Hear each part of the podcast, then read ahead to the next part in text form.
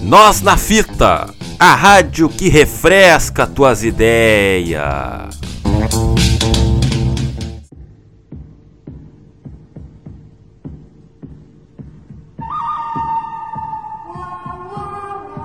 Demonstrando o comprometimento que a Web Rádio Nós na Fita tem com a educação e com a cultura, idealizamos um novo programa para dar sequência à aventura de desbravar a história mundial. Por quê? A história mora ao lado. Aqui, na Web Rádio Nós na Fita, celeiro de craques, sempre revelando talentos, a número um das rádios independentes.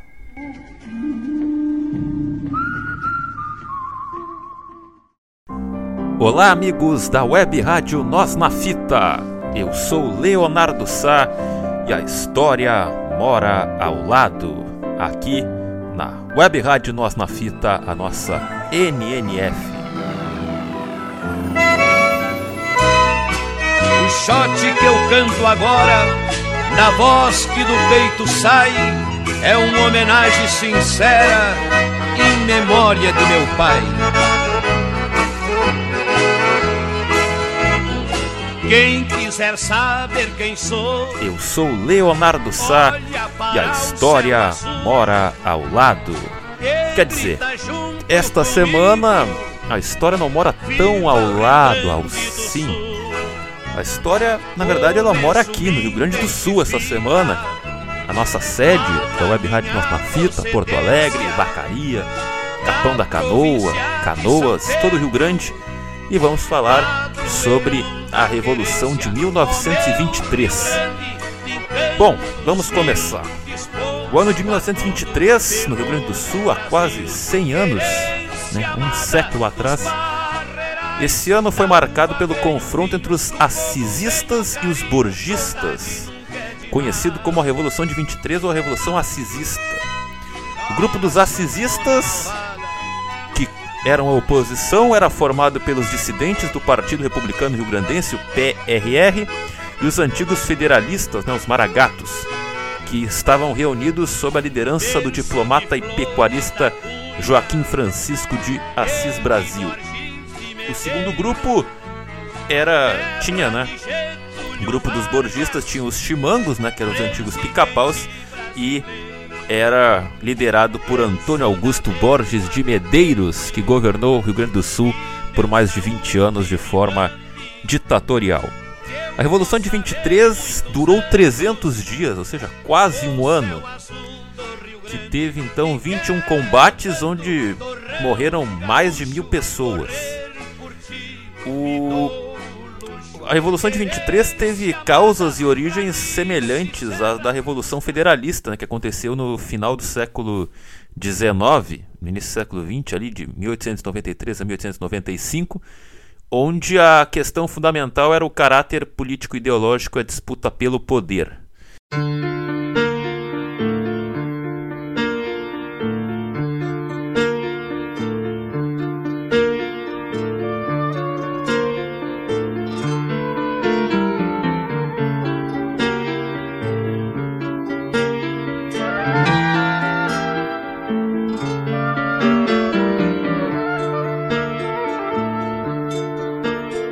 Sabe, moço, que no meio do alvoroço tive um lenço no pescoço que foi bandeira pra mim. Que andei em mil peleias, em lutas brutas e feias, desde o começo até o fim. O historiador Arthur Ferreira Filho, na obra História Geral do Rio Grande do Sul, das escreveu na página 167. vi Para gáudio de nossa gente, os guerreiros de 23 portaram-se, em geral, como homens civilizados. Foi uma revolução relativamente humana. A prática odiosa de matar os prisioneiros foi raramente em empregada e sempre a revelia dos chefes responsáveis. Fecha aspas. O termo chimango, né, lenço branco, é se refere a uma ave de rapina magra e de nariz comprido e curvo, muito comum dos pampas, uh, ficou consagrado né, na obra do Ramiro Barcelos, né, que era médico, político e jornalista. a obra famosa, né, Antônio Chimango. O Antônio Chimango, né, o, o livro Antônio Chimango ele foi escrito por um pseudônimo do Ramiro Barcelos, o Amaro Juvenal, né, um codinome, onde ele critica e satiriza o Borges de Medeiros, né? Ele chama o Borges, ele, ele cria o Antônio Chiman, na verdade é uma sátira ao Borges de Medeiros. E o livro, foi, o livro foi escrito depois que o Ramiro Barcelos ele perdeu a, a disputa para a presidência do Senado para o ex-presidente da República, o Marechal Hermes da Fonseca. A expressão chimango então substitui o termo pica-pau, que na Revolução Federalista identificava os republicanos que tinham a liderança do então presidente do estado, Júlio de Castilhos, Júlio Prates de Castilhos. O nome era. Ele se referia ao cap né, das forças republicanas que se assemelhava a uma ave pica-pau.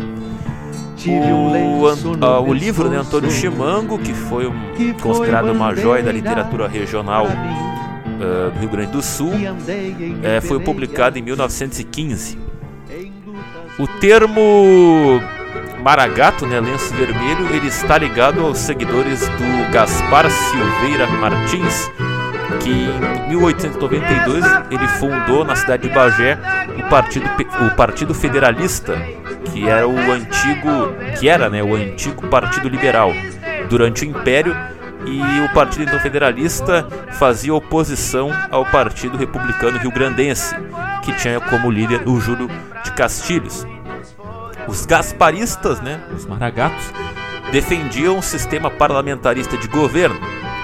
Outro apelido dado à oposição era os quero-queros, né, devido à instabilidade dos seus acampamentos que se deslocavam constantemente durante a guerra, né, que caracteriza uh, o quero-quero é uma ave que é originária do Pampa Gaúcho.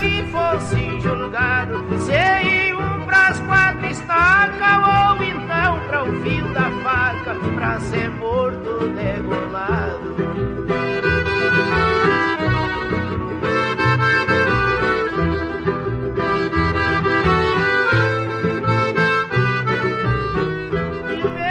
Tudo isso se remete a uma região da Espanha, que é conhecida como maragateria. Né? Os maragatos, eles se a origem dessa expressão ela vem da Espanha, de uma região da Espanha que é a maragateria. E os habitantes eram vistos como bandoleiros, né? que eram pessoas de péssima reputação. E no Uruguai, as, os maragatos né, eram os descendentes desses imigrantes espanhóis que vinham dessa região. Então, com a posse do Júlio de Castilhos em 1893, como presidente do estado do Rio Grande do Sul, muitos liberais se retiraram, né? foram para o Uruguai e o Gaspar, é, o Gaspar Silveira Martins estava exilado na Europa, então voltou para o Rio Grande do Sul e fundou o Partido Federalista no dia 31 de março de 1892 em Bagé.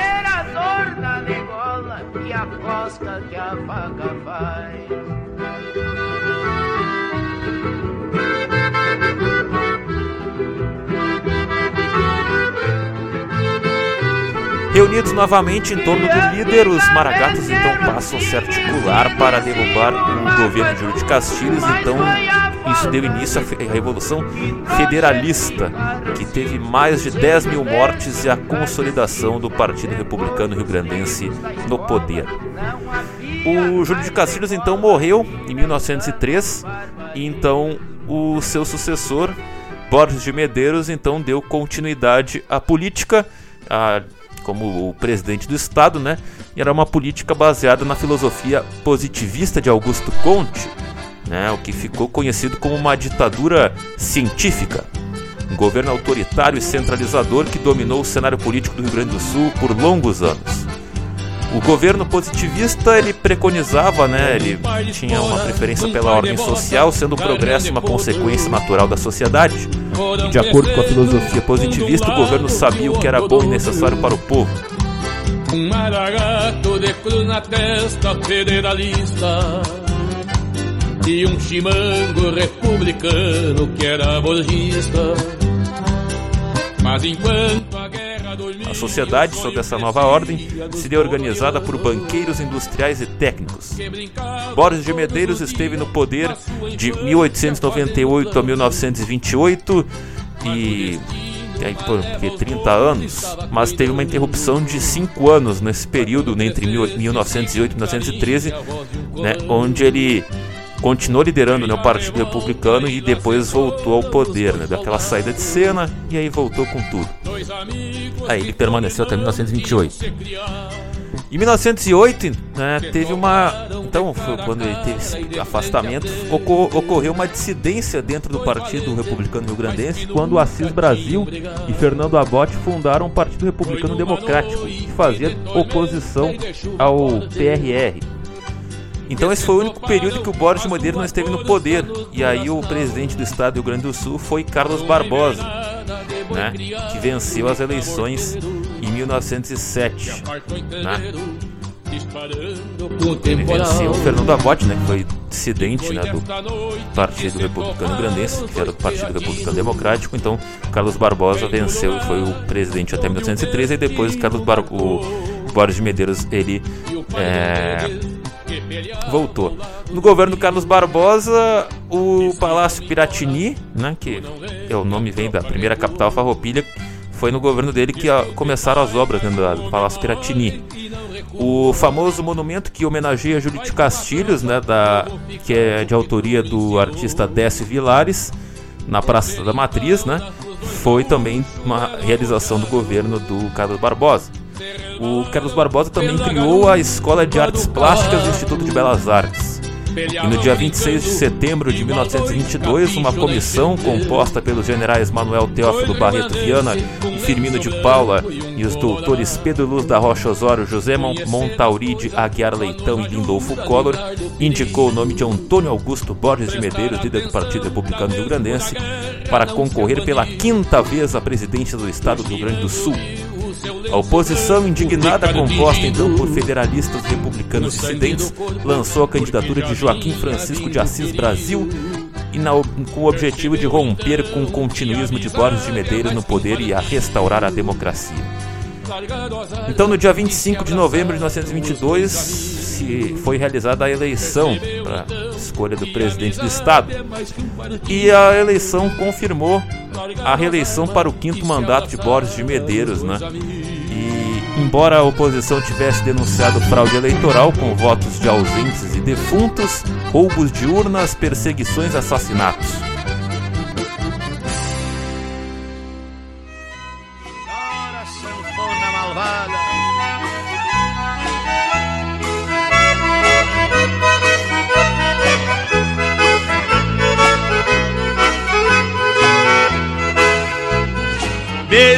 De flores da cunha e de Borges de Medeiro, terra de Getúlio Vargas, presidente. Bom, o resultado então foi confirmado pela Comissão de Constituição e Poderes da Assembleia Legislativa, então né, nesse, no dia 16 de janeiro de 1923. Essa Constituição era composta exclusivamente por representantes da situação, né? Durante a contagem dos votos, a oposição foi proibida de entrar no local. Nessa, com, nessa comissão, então, estavam um certo senhor chamado Getúlio Vargas, Ariosto Pinto e Vasconcelos Pinto. Isso foi noticiado pelo jornal Correio do Povo no dia 17 de janeiro de 1923. Então, é perpetuado pela tradição oral que essa comissão de verificação dirigisse ao palácio a fim de comunicar a Borges de Medeiros a vitória de Assis Brasil, porém o, o presidente do estado se antecipou e falou: Já sei, vieram felicitar-me pela minha reeleição. Esta atitude causou constrangimento e fez com que a comunicação oficial da derrota não se efetivasse. A eleição fraudulenta foi o estopim para a eclosão do confronto no dia 25 de janeiro de 1923 ou seja, uma semana depois da, da validação da eleição. A prática política da fraude eleitoral, característica marcante desse período, dava-se é, através dos coronéis que manipulavam as eleições, garantindo desta maneira os votos para a vitória dos candidatos da situação. coronel do partido era o elemento de ligação entre o governo central e o poder local. Assumindo o papel de benfeitor social, protetor e aliciador eleitoral, ele gerava violência política, oposição e garantia benefícios aos que lhe eram leais. Sob a prática do voto de cabresto, o pesquisador Jesus Pfel ele relatou que o Partido Republicano Rio Grandense contou com Francisco Sanches Filho, o famigerado Paco em Bento Gonçalves. Ele e outros comparsas tinham a missão de convencer os eleitores a rabo de tatu naquela na cidade. Depois da eleição conturbada e fraudulenta, o governo eleito passou a comprar armas e munições e as enviou principalmente para as prefeituras, né, as intendências na época, que eram chamadas né, de Soledade e Caxias, que isso é uma forma de é, tentar prever, antecipar uma reação da oposição inconformada com pleito. Isso foi registrado no jornal, pelo jornal Correio do Povo no dia 27 de dezembro de 1922. O Rio Grande do Sul na época tinha 267.690 eleitores nos 72 municípios. Foram 106.319 votos. para Boris de Medeiros contra 32.217 para o opositor Assis Brasil. O número de votos deveria corresponder aos três quartos exigidos pela Constituição do Estado para confirmar a elegibilidade. Em Porto Alegre foram anulados 1.026 votos e calcula-se que no pleito foram subtraídos mais de 6.317 votos da Aliança Libertadora, que era a chapa do Assis Brasil. Diante da fraude, então, no dia 25 de janeiro de 1923, quando Borges de Medeiros assumiu o governo, iniciou o movimento armado em Passo Fundo e Carazinho, que ficou conhecido como a Revolução de 23 ou a Revolução Assisista. O general João Rodrigues Mena Barreto e o coronel Salustiano Pádua rebelaram a localidade de Passo Fundo. Em janeiro e fevereiro, a revolução abrangeu também Palmeira das Missões, Nonoá e Erechim.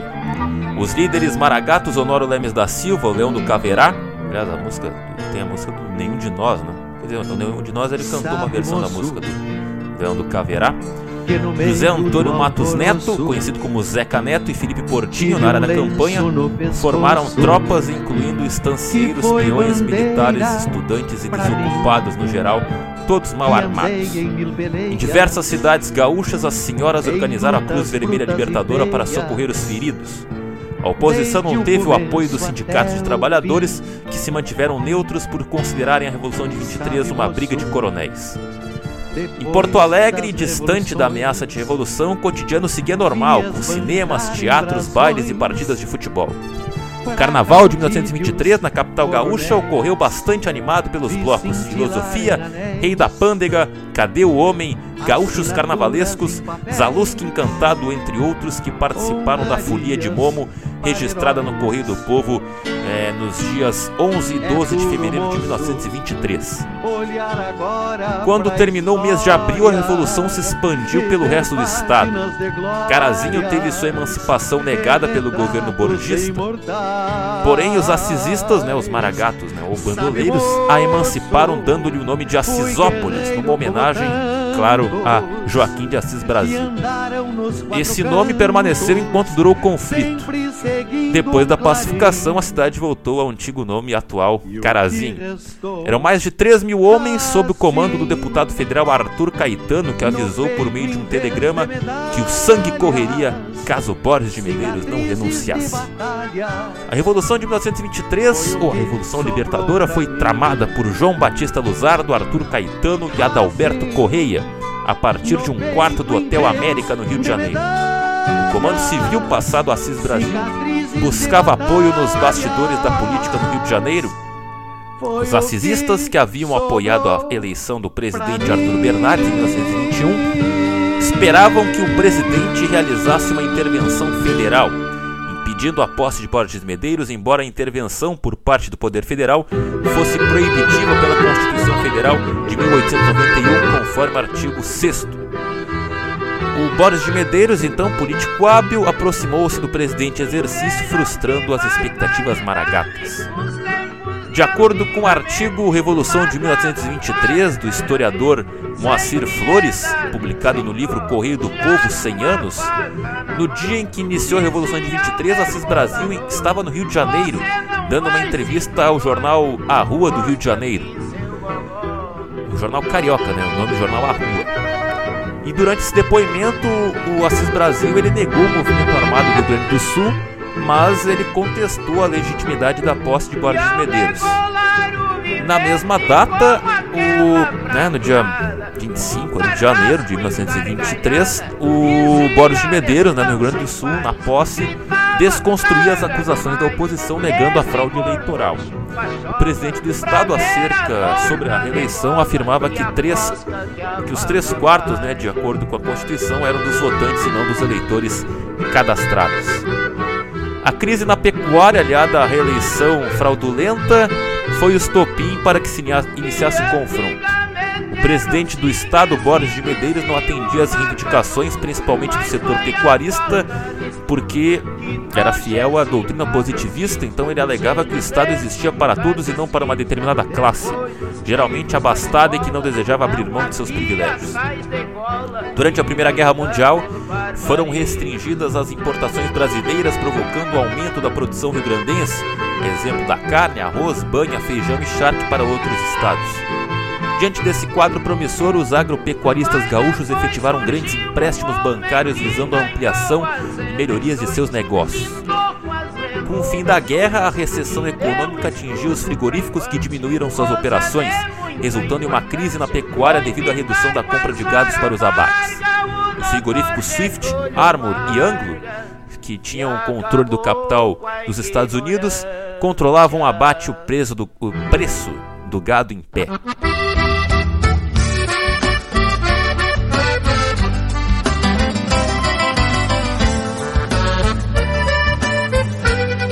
O problema foi o tempo que armou-se de repente.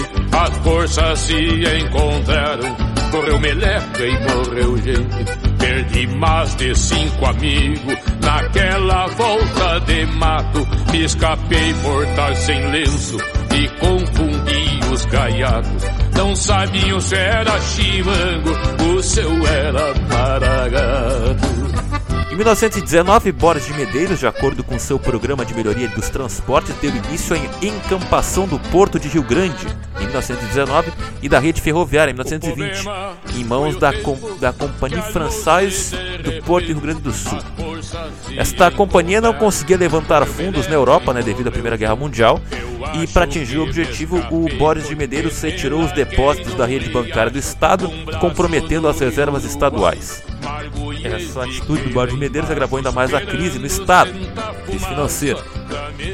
Na realidade, então, ocorreu que as encampações não baratearam o frete da ferrovia e das tarifas portuárias do Porto de Rio Grande, que se mantiveram elevados, tendo menos custos uh, para exportar né, pelo porto de Montevideo.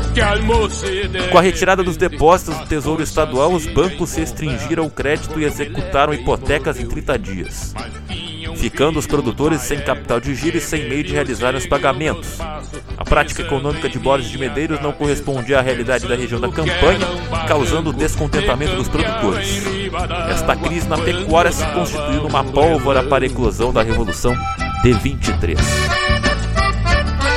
Durante o período no qual a Revolução de 23 se desenrolou, a violência contra a imprensa foi predominante.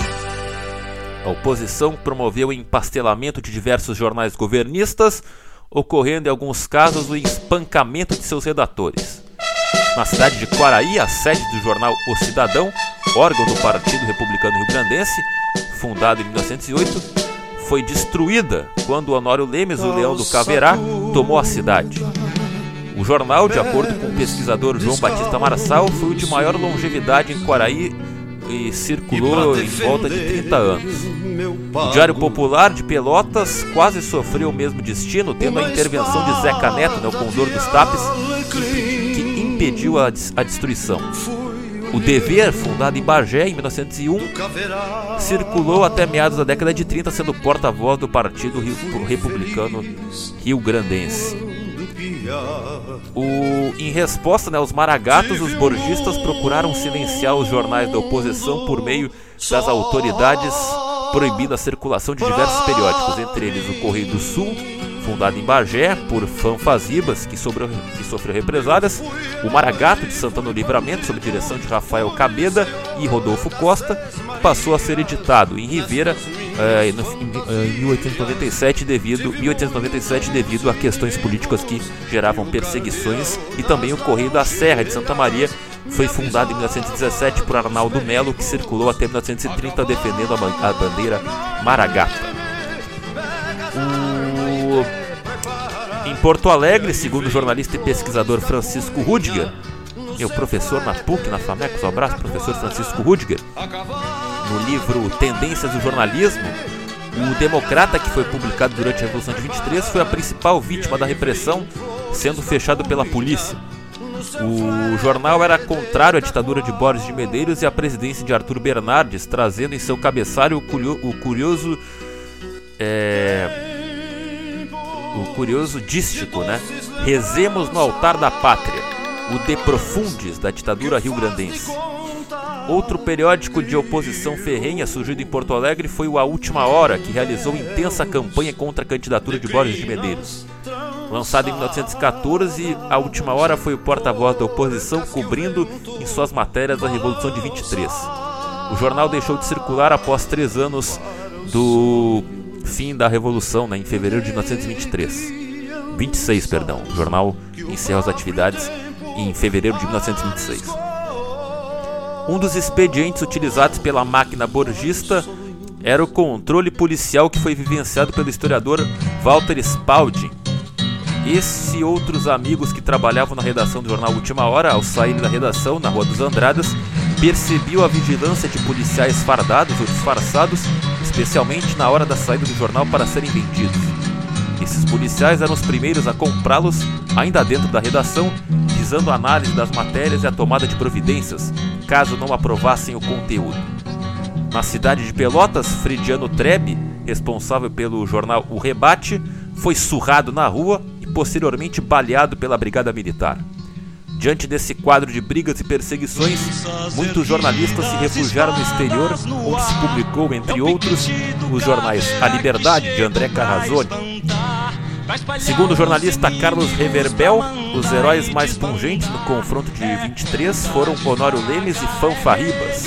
O primeiro nas coxilhas e o segundo nas colunas do Correio do Sul o Honório Lemes, o leão do Caveirá. Né? Honório Lemes. Um nome, grande, um nome marcante. As arbitrariedades no jornalismo político partidário rio-grandense na época eram marcantes devido ao monopólio do poder exercido pelos, pelos chimangos que limitava o espaço de atuação da oposição maragata, confundindo as funções do político com as do jornalista. A respeito da importância do papel da imprensa no processo histórico, o jornalista Juremir Machado da Silva registrou no livro História Social da Imprensa de José Marques de Mello. A imprensa é história e faz história. A modernidade certamente não existiria sem ela. Não podemos esquecer de jornais cuja longevidade comprova a força e poder doutrinário. Nesse aspecto, então, se destacam o jornal A Federação, que durou 53 anos, né, entre 1884 e 1937, o Diário Popular de Pelotas, que é o terceiro jornal mais antigo ainda em circulação no Rio Grande do Sul, e o Gazeta de Alegrete, que é o jornal mais antigo do interior do estado ainda em circulação. Os três jornais foram fundados no século XIX e representando a oposição maragata. Após a proclamação da República em 1889, o, nesses jornais antigos, né? representando a oposição maragata, então, é, após a, a, proclamação da República em 1889, se destacou em questões de longevidade o Eco do Sul. O jornal foi publicado primeiro em Jaguarão, em 1855, com o título de Jaguarense, passando a se chamar Eco do Sul a partir de 1857, quando foi transferido para Rio Grande. A fase inicial ele foi um jornal conservador, passando mais tarde a fazer oposição ao PRE. O jornal acabou em 1937 o Eco do Sul circulou por 80 anos, portanto, tendo maior duração que o jornal A Reforma, né, que foi fundado pelo líder maragato Gaspar Silveira Martins, e representando o Partido Liberal durante o Império e depois o Partido Federalista durante a República.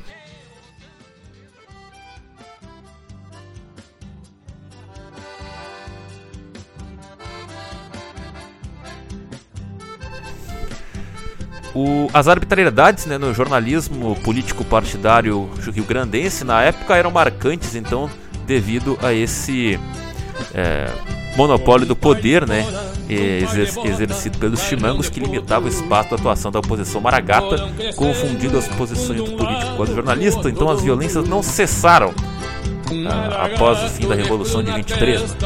Elas continuaram é, até a década de 30, pelo menos. De acordo com o historiador Hélio Moro Mariante, a Revolução de 23 se caracterizou como uma típica luta de guerrilhas entre essas facções políticas. A oposição, né, os maragatos, contaram com forças volantes da cavalaria mal armadas que invadiam cidades, vilas e batiam em retirada, sugerindo a ideia de desordem. A promoção do caos era uma estratégia de forçar uma intervenção federal. Os assisistas procuravam evitar um confronto de maiores proporções com as tropas legalistas devido à falta de armamento e municiamento adequado. Diante disso, a oposição não poderia enfrentar por muito tempo as forças militares do governo burguista melhor aparelhadas belicamente. Os revolucionários de 23 se organizaram em colunas com seus respectivos líderes nas diversas regiões do estado. Leonel Rocha, na região norte, Felipe Portinho, na região nordeste, Honório Lemos, né, o Leão do Caverá, na fronteira sudoeste, Estácio Zambuja, no centro-sul e Zeca Neto, na região sul. Havia também outras divisões do Exército Libertador autônomas e dispersas pelo estado, como Belisário Batista, em São Francisco de Paula, Francisco Vaz, em Osório, e Higino Pereira, em Taquari, Mena Barreto e Mariano Pedroso em Carazinho e Nonoai, Luiz Gomes em Santo Antônio da Patrulha e Juca Raimundo e Santo Ângelo, entre outros. As forças governistas contaram com o suporte das brigadas provisórias, que depois de convocadas recebiam treinamento, sendo comandados pelos oficiais da Brigada Militar e com o quadro efetivo da Brigada Militar do Estado. Estas eram coordenadas por Borges de Medeiros, assessorado pelo comandante-geral da Brigada, o Coronel Afonso Emílio Massot, e outros oficiais do Exército Nacional. As brigadas provisórias, com seus respectivos comandos, distribuíam-se em cinco regiões do estado nesta ordem. General Firmino de Paula ficava no norte, Coronel Flores da Cunha na fronteira oeste, o Coronel Juvencio Lima na região sul, Coronel Firmino Paim Filho no nordeste, Coronel Claudino Nunes Pereira na região centro-sul.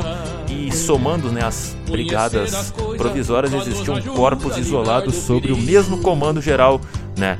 Por exemplo, Doutor Getúlio Vargas em São Borja, Coronel Alfredo Weber em Osório, Coronel Raimundo Neto em São Luís Gonzaga, Coronel e a Coronel Paula Feijó em Guaporé, entre outros. A Revolução de 23 foi marcada por diversos combates entre os homens do Maragato Felipe Portinho, a Brigada de Firmino Pai Filho, em Erechim, Passo Fundo e Lagoa Vermelha.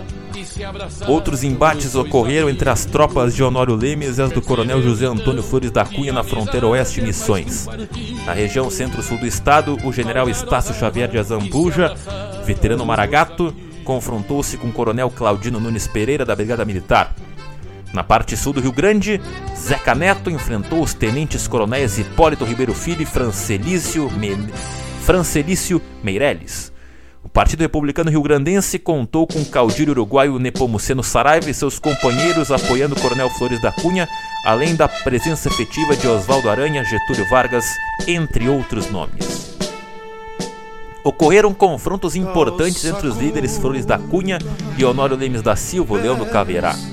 No cerco de Uruguaiana, no dia 4 de abril de 1923, do, do dia 4 de abril até o dia 7 de abril de 1923, Flores da Cunha, no comando dos Fronteiros da República, Corpo Provisório de Voluntários de Praças da Polícia Municipal, obrigou os sitiantes a retornar à cidade de Alegrete, onde se concentrava a maior parte do exército de Honório Lemes. No confronto na ponte do Ibira, Ibirapuitã, em Alegrete, morreu no dia 18 de junho o irmão de Flores da Cunha. Este é considerado por muitos o, o combate mais violento. O fato ocorreu quando Honório Lemes ocupou pela segunda vez a cidade, sendo expulso por Flores da Cunha.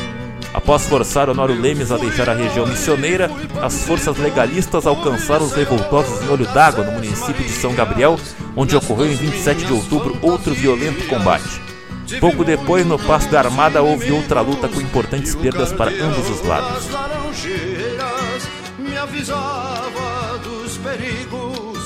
A cavalo,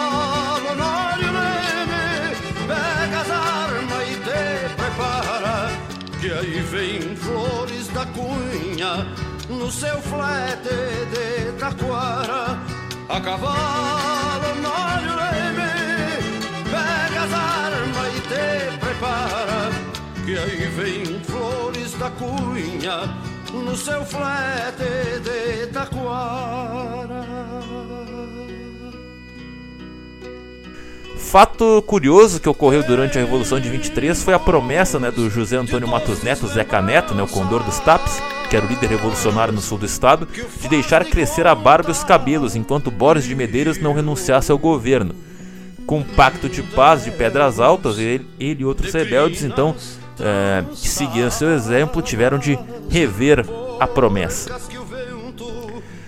No, no, início de novembro de 1923, então, iniciaram-se as negociações entre borguistas e assisistas por meio da intervenção mediadora do general Fernando Setembrino de Carvalho, que era o ministro da guerra de Arthur Bernardes, presidente da República da época. Embora Borges de Medeiros tivesse apoiado seu opositor Nilo Peçanha no pleito de 1922, o presidente da República não favoreceu os assisistas e procurou encerrar o conflito.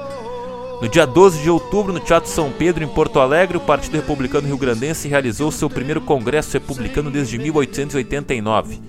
O foco do encontro era o apoio à reeleição de Borges de Medeiros e os conflitos de ideias que dividiam Rio Grande, de acordo com João Neves da Fontoura no seu livro Memórias, editado em 1958. Os borguistas não acreditavam na neutralidade do ministro que começou a percorrer as guarnições do interior, conferenciando com a oposição. Quando o ministro da Guerra, natural de Uruguaiano, o general Fernando Setembrino de Carvalho, chegou a Porto Alegre no dia 1 de novembro de 1923, hospedou-se no famoso Grande Hotel. Às duas e meia da tarde, da sacada central do hotel, iniciou seu discurso pedindo a compreensão e encerramento do conflito. Na sacada do lado, o inflamado assisista agitou um lenço vermelho, iniciando as provocações. Logo em seguida deveria ocorrer o pronunciamento do advogado João Carlos Machado, que representava o Partido Republicano Rio Grandense, porém não havia mais condições devido à tensão do momento. Houve um grande, um grande tumulto, resultando em seis mortes e vários feridos. Estes foram encaminhados às farmácias da Rua da Praia e à Santa Casa de Misericórdia. Ao, anoite ao anoitecer, Borges de Medeiros, acompanhado por um ajudante de ordem, desceu do carro à porta do grande hotel. A multidão abriu caminho em silêncio, segundo o depoimento de João Neves da Fontoura no livro Memórias. Ironicamente, este tumulto, que resultou em mortes, ocorreu às vésperas do dia de finados, né? no dia 1 de novembro. Curiosamente, nesta data ocorriam romarias ao túmulo de Júlio de Castilhos no cemitério da Santa Casa de Misericórdia, nas quais se realizavam discursos de homenagens póstumas. Esta prática positivista se encerrou com o final do período borguista do Estado. Diante do esforço conciliador de Augusto Tavares de Lira, ex-ministro da Justiça e juiz do Tribunal de Contas e do ministro da Guerra Fernando Setembrino de Carvalho, após várias reuniões com os líderes governistas de oposição, as condições de paz foram definidas. Conforme o acordo, as assisistas deveriam assinar primeiro a ata de pacificação.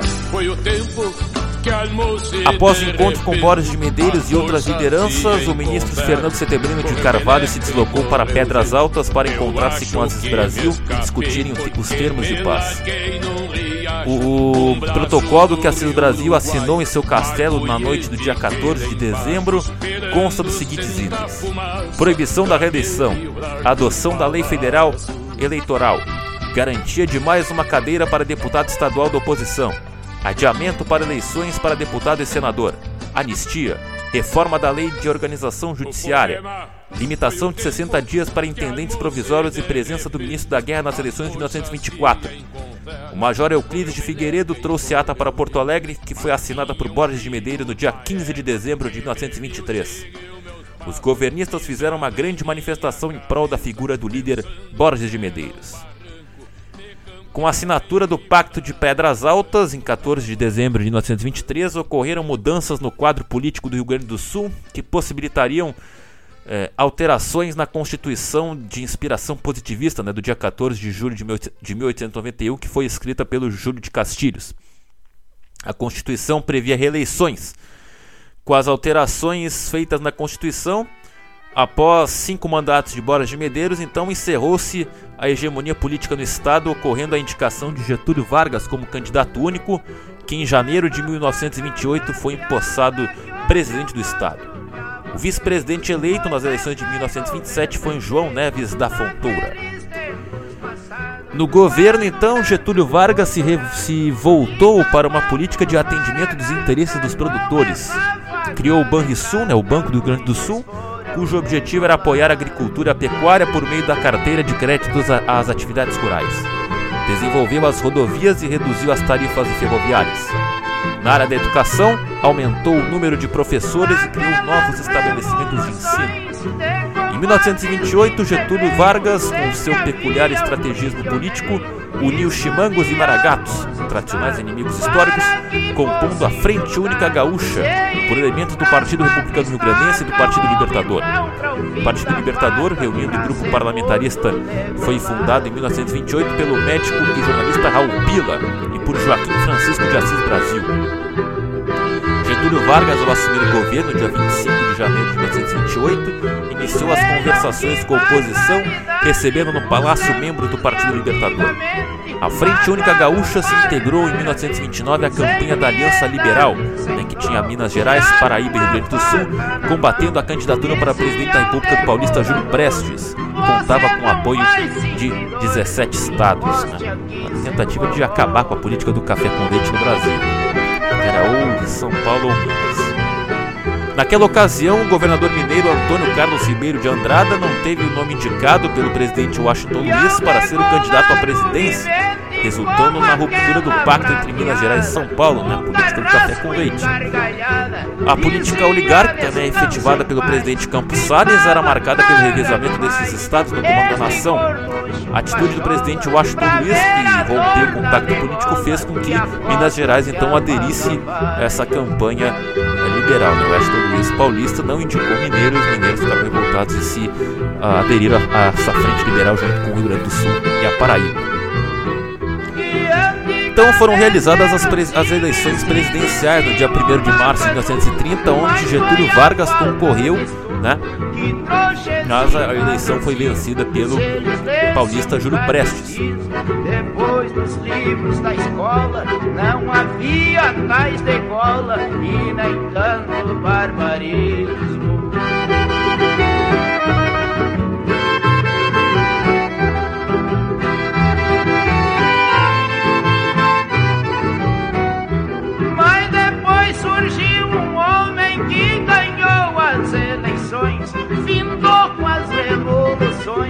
E deu estudo pra infância, coisa de muita importância. Foi findar com as horas amargas o doutor Getúlio Vargas que acabou com a ignorância. As eleições fraudulentas e o assassinato do paraibano João Pessoa no dia 26 de julho de 1930, que era o candidato a vice-presidente né, na chapa do Getúlio Vargas, recrudesceram né, a oposição ao governo. No dia 3 de outubro de 1930, às 5 da tarde, em Porto Alegre, Flores da Cunha e Oswaldo Aranha tomaram o quartel-general, terceira região na Rua da Praia, dando início à Revolução de 30, que resultaria na vitória da Aliança Liberal e Getúlio Vargas na presidência da República.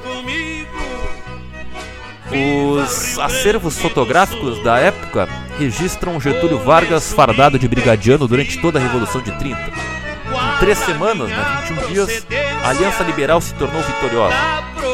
Às 5 da tarde do dia 24 de outubro de 1930, o presidente Washington Luiz era deposto pelos chefes militares.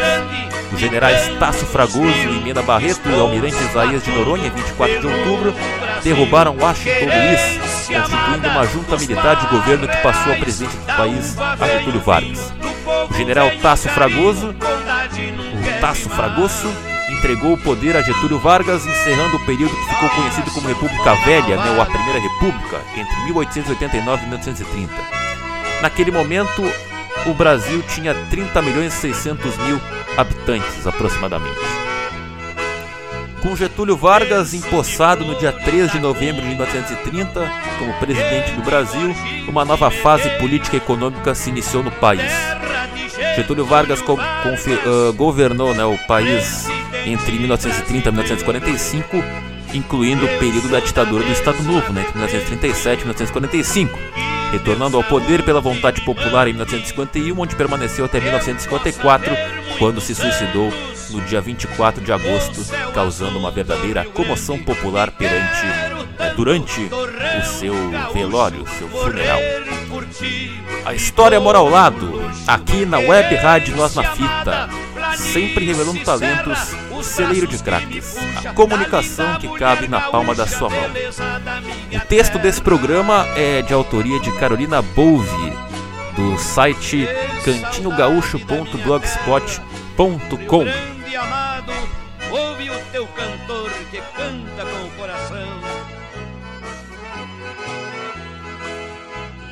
Meu coração é pequeno, porque Deus me fez assim. O Rio Grande é bem maior, mas cabe dentro de mim. Sou da geração mais nova, poeta bem macho e guapo. Nas minhas veias escorre o sangue herói de farrapo, Deus é gaúcho, espora e mango, foi maragato ou foi chimango, querência amada, meu céu de anil, esse Rio Grande gigante, mais uma estrela brilhante na bandeira do Brasil. Deus é gaúcho, de espora e mango, foi maragato ou foi chimango, querência amada, meu céu de anil, esse Rio Grande gigante, mais uma estrela brilhante na bandeira do Brasil. É pra ti, meu velho pai, que estás lá nas alturas, escutando teu filho, cantando pra ti e pro teu Rio Grande também.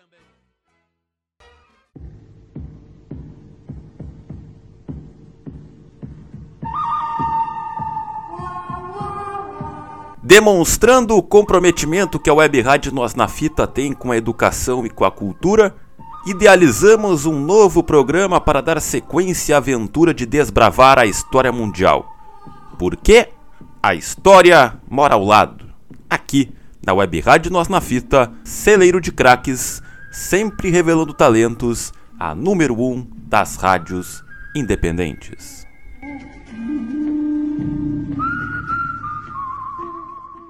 Web rádio já existia. Só faltava uma com a sua cara e o seu jeito. Web Rádio Nós na Fita, celeiro de craques.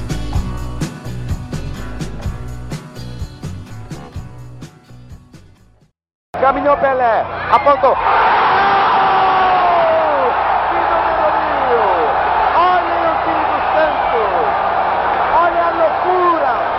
O Brasil inteiro acompanhando. Vai sair o milésimo, vai sair o milésimo! É o milésimo gol! A Web Rádio Nossa Fita também é mil.